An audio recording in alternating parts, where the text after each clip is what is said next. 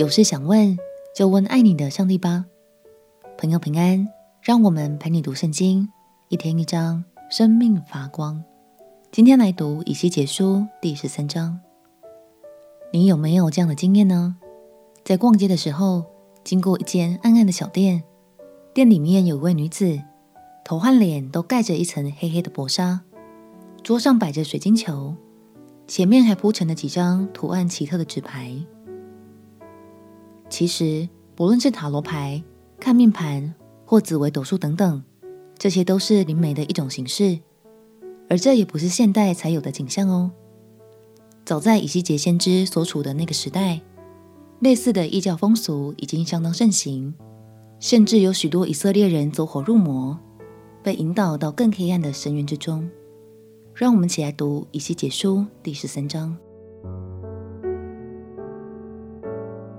以西结书第十三章，耶和华的话临到我说：“人子啊，你要说预言，攻击以色列中说预言的先知，对那些本己心发预言的说：你们当听耶和华的话。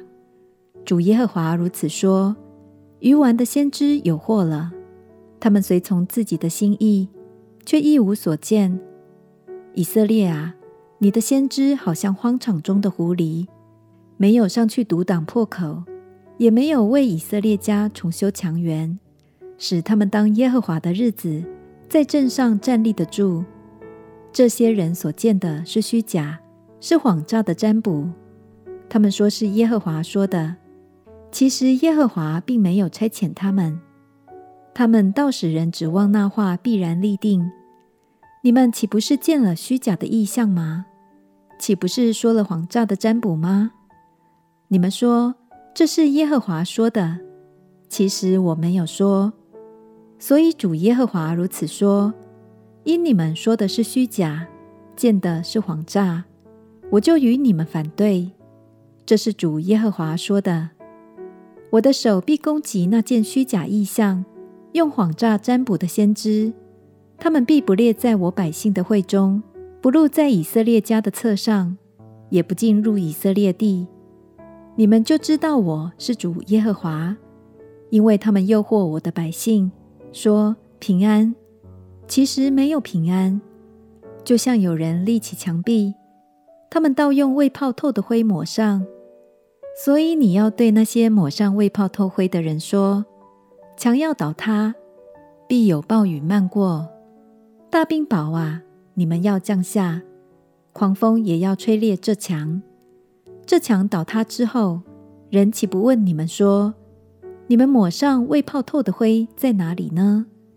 所以主耶和华如此说：“我要发怒，使狂风吹裂这墙，在怒中使暴雨漫过，又发怒降下大冰雹，毁灭这墙。”我要这样拆毁你们那未泡透灰所抹的墙，拆平到地，以致根基露出，墙壁倒塌，你们也必在其中灭亡。你们就知道我是耶和华。我要这样向墙和用未泡透灰抹墙的人，成就我怒中所定的，并要对你们说：墙和抹墙的人都没有了。这抹墙的，就是以色列的先知。他们指着耶路撒冷说预言，为这城建了平安的意象，其实没有平安。这是主耶和华说的。人子啊，你要面向本民中，从己心发预言的女子说预言，攻击他们，说主耶和华如此说：这些妇女有祸了，他们为众人的膀臂缝靠枕，给高矮之人做下垂的头巾。为要猎取人的性命，难道你们要猎取我百姓的性命，为利己将人救活吗？你们为两把大麦，为几块饼，在我民中亵渎我，对肯听谎言的民说谎，杀死不该死的人，救活不该活的人。所以主耶和华如此说：看哪，我与你们的靠枕反对，就是你们用以猎取人。使人的性命如鸟飞的，我要将靠枕从你们的膀臂上扯去，释放你们猎取如鸟飞的人。我也必撕裂你们下垂的头巾，救我百姓脱离你们的手，不再被猎取，落在你们手中。你们就知道我是耶和华。我不使一人伤心，你们却以谎话使他伤心，又坚固恶人的手，使他不回头离开恶道，得以救活。你们就不再见虚假的异象，也不再行占卜的事。我必救我的百姓脱离你们的手，你们就知道我是耶和华。神斥责那些只为钱财制造混乱的你们说：“你们为两把大麦，为几块饼，在我民中亵渎我，对肯听谎言的民说谎，杀死不该死的人，救活不该活的人。”原来有许多人抱着希望前去求问，最终却因为灵媒所给出的谎言而落到更糟糕的处境之中。亲爱朋友，虽然灵媒有错，但选择依靠谎言的人，最终也必须为自己的行为而负责哦。